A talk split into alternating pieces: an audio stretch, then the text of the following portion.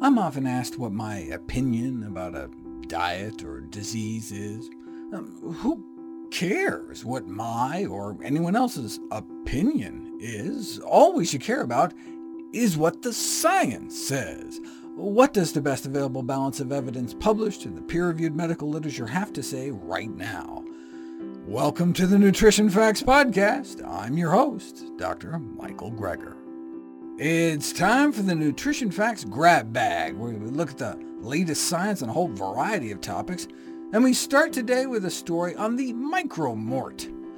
And no, that's not a nickname for your short uncle.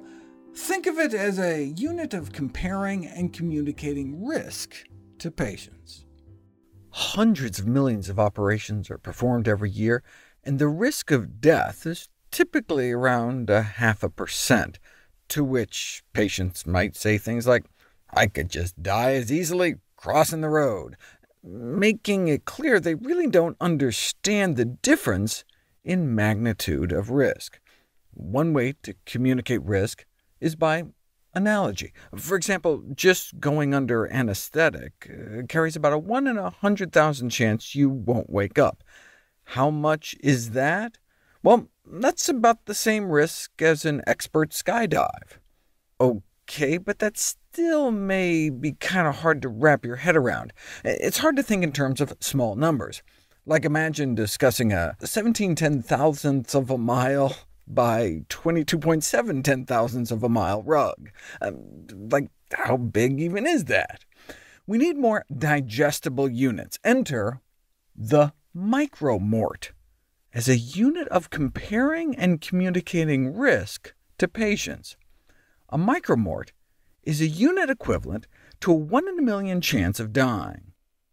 1 in a million is like the chances of flipping a coin and getting 20 heads or tails in a row, or a little less than the chances of getting a royal flush.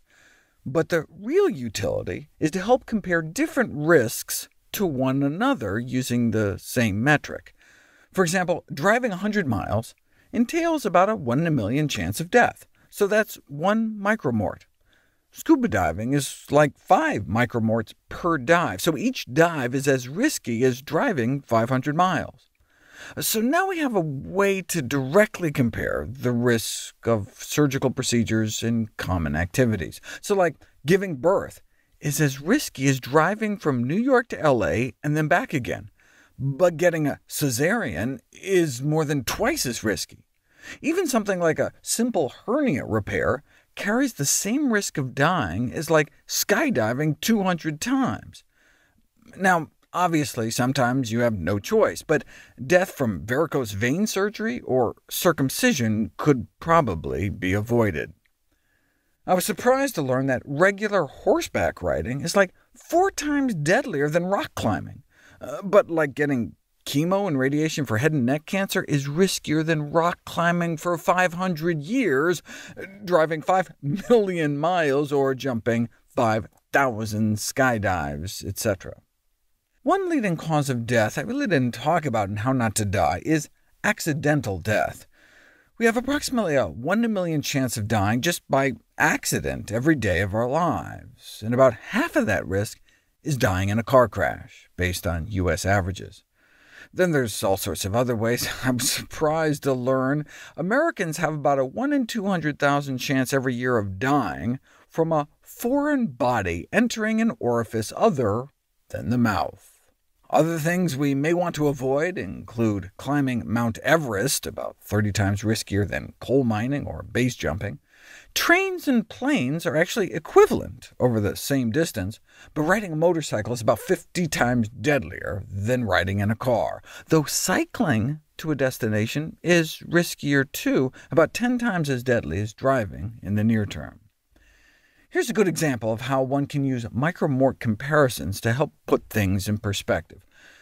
Certain types of breast implants can cause a rare type of cancer, a type of breast implant-associated lymphoma. You can imagine how scary this is for the millions of women who have implants. But check out the risk compared to the risk of other common activities. Your risk of dying from this kind of cancer is less than a single day of skiing. Now, it's probably better to die quick on the slopes than all the slow suffering of cancer with the risk of bankrupting your family, but at least it can put the risk of the implant cancer killing you in context. In our next story, we ask, do nut eaters live longer simply because they swap in protein from plants in place of animal protein? The American Journal of Clinical Nutrition is the highest-ranked peer-reviewed scientific journal in nutrition. That should tell you a lot about the field, since it's published by the American Society of Nutrition, whose sustaining partners include the Sugar Association, candy bar and soda companies, the corn syrup people, and the meat, dairy, and egg industries. And this is the highest-ranked nutrition journal. The fact that the National Cattlemen's Beef Association is a sustaining partner may help explain their publication of this article. Imagine you're in the pocket of big beef and big pig.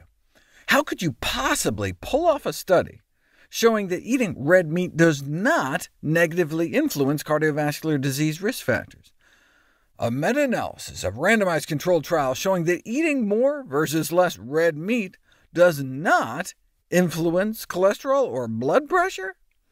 Doctors Barnard and Willett pointed out the fatal flaw in their editorial, The Misuse of Meta-Analysis in Nutrition Research, by asking the question, compared to what? Of the 39 trials that they had chosen on LDL cholesterol, nearly 90% of them were just swapping one meat for another, comparing red meat to white meat. They were using chicken control diets, or fish control diets, and we know that when it comes to cholesterol, the impact of beef consumption is just as bad as fish or poultry, and so that's how they pulled it off. They just swapped meats. That's like publishing a study saying total Twinkie intake does not negatively influence risk factors by switching Twinkies with Ding Dongs. Those randomized to zero Twinkies didn't do any better. Yeah, because now they were eating Ding Dongs. It's a classic drug industry trick, testing your drug against something known to be terrible. Whereas if you swap out meat for plant-based meats, plant-based sausages, plant-based chicken patties, and veggie dogs, you end up with significantly lower cholesterol. Well, duh, you say, there's less saturated fat in plant-based meats. But even independent of saturated fat content, you end up with higher LDL cholesterol with red meat or white meat, any kind of meat, compared to non-meat protein sources. The researchers conclude that this is keeping with recommendations promoting diets with a high proportion of plant-based food, but based on cholesterol effects, white meat like chicken and turkey is just as bad as red. And fish may be even worse, though what they often did is try to standardize the saturated fat content by adding like butter. But at the same saturated fat content, fish appears to be worse than beef, and chicken just as bad as beef. Yet plant protein sources like legumes, soy, and nuts, so beans, split peas, chickpeas, lentils, soybeans, and nuts, did better. Switch out a single serving of even lean beef with the same amount of calories of nuts or soybeans, and you can lower LDL bad cholesterol, a key risk factor for the #1 killer of men and women in the United States and around much of the world. But wait, is that why a single serving of nuts a day is associated with a 22% reduction in the risk of premature death? Why millions of deaths every year may be attributable to inadequate nut intake? Maybe the benefit is just because they're eating nuts instead of meat? No. The drop of heart attacks amongst more frequent nut eaters is just as strong or even stronger among vegetarians. The reduced mortality associated with nut consumption is independent of health condition. It's not just health nuts eating nuts. In fact, in a comparison of a dozen different food groups, nuts beat out even vegetables when it came to a lower risk of premature death. Finally today, we look at the secret to a public health community's triumph when past attempts to regulate the food industry have failed. There are three broad approaches to mediating the ruin of risky choices. Inform people, like using labeling, nudge people, for example, by offering financial incentives, or directly intervene to make the activity less harmful. Which do you think prevented more car fatalities? Mandating driver education, labeling cars about crash risk, or removing the human element altogether by just making sure airbags are installed? There are public education nutrition campaigns, from sugar pack ads on public transit, informing consumers how much sugar is in soft drinks, to hot dogs cause butt cancer billboards, educating about the link between processed meat and colorectal cancer. But is there a way to make products nutritionally safer in the first place? The ban on trans fats offers a useful lesson. In 1993, the Harvard Nurses Study found that high intake of trans fat may increase the risk of heart disease by 50%. That's where the trans fat story started in Denmark, and it ended a decade later with a ban on added trans fats there in 2003. It took another 10 years, though, before the U.S. even started considering a ban. All the while, trans fats were killing estimated tens of thousands of Americans every year, resulting in as many years of healthy life lost as conditions like meningitis, cervical cancer, and multiple sclerosis. If so many people were suffering and dying, why did it take so long for the U.S. to even suggest taking action? One can look at the fight over New York City's trans fat ban for a microcosm of the national debate. Opposition came down hard from the food industry, complaining about government intrusion, likening the city to a nanny state, since trans fats can be found naturally in meat and dairy. The livestock industry echoed the Institute of Shortenings "everything in moderation" argument. Critics styled such proposals as the rise of food fascism. But it was the restaurant and food industries that limited consumer choice by so broadly fouling the food supply with these dangerous fats. If food zealots get their wish in banning added trans fats, another argument went, what's next? Vested corporate interests tend to rally around these kinds of slippery slope arguments to try to distract from the very real fact that people are dying. I mean, what if the government tries to make us eat broccoli? This actually came up in a Supreme Court case over Obamacare. Chief Justice Roberts suggested Congress could start ordering everyone to buy vegetables, a fear Justice Ginsburg dubbed the broccoli horrible. Technically, Congress could compel the American public to eat more plant-based, Justice Ginsburg wrote, yet one can't offer the hypothetical and unreal possibility of a vegetarian state as a credible argument.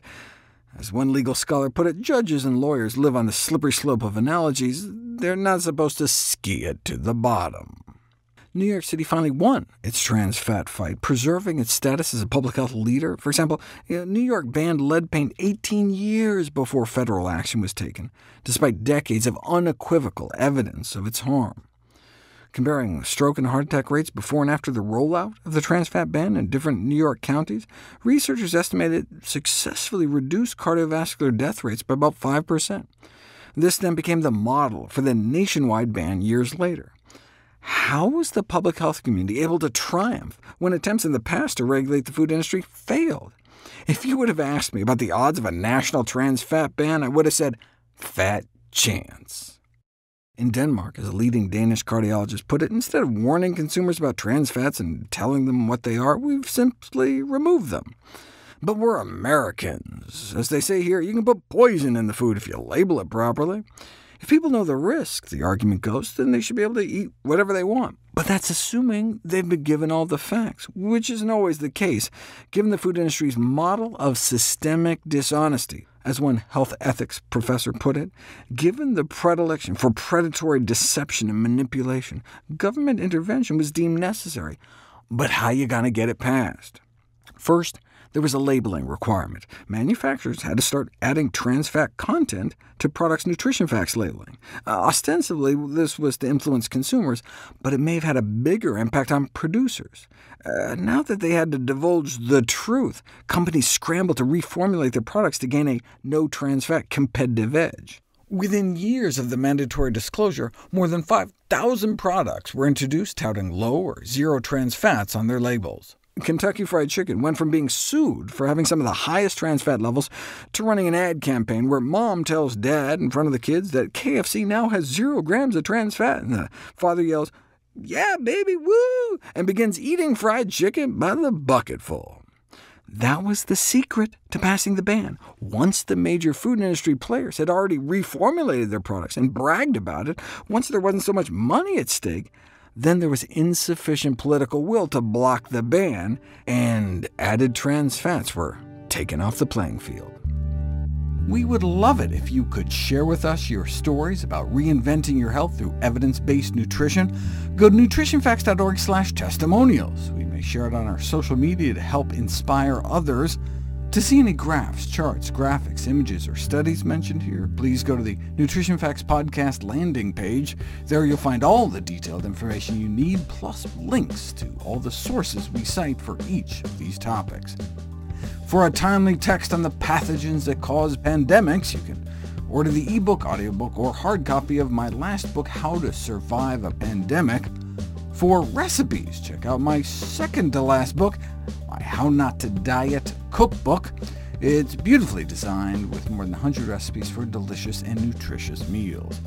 And all the proceeds I receive from the sales of all my books goes to charity. NutritionFacts.org is a nonprofit, science-based public service where you can sign up for free daily updates on the latest in nutrition research via bite-sized videos and articles. Everything on the website is free. There's no ads, no corporate sponsorship. It's strictly non-commercial. I'm not selling anything. I just put it up as a public service, as a labor of love, as a tribute to my grandmother, whose own life was saved with evidence-based nutrition.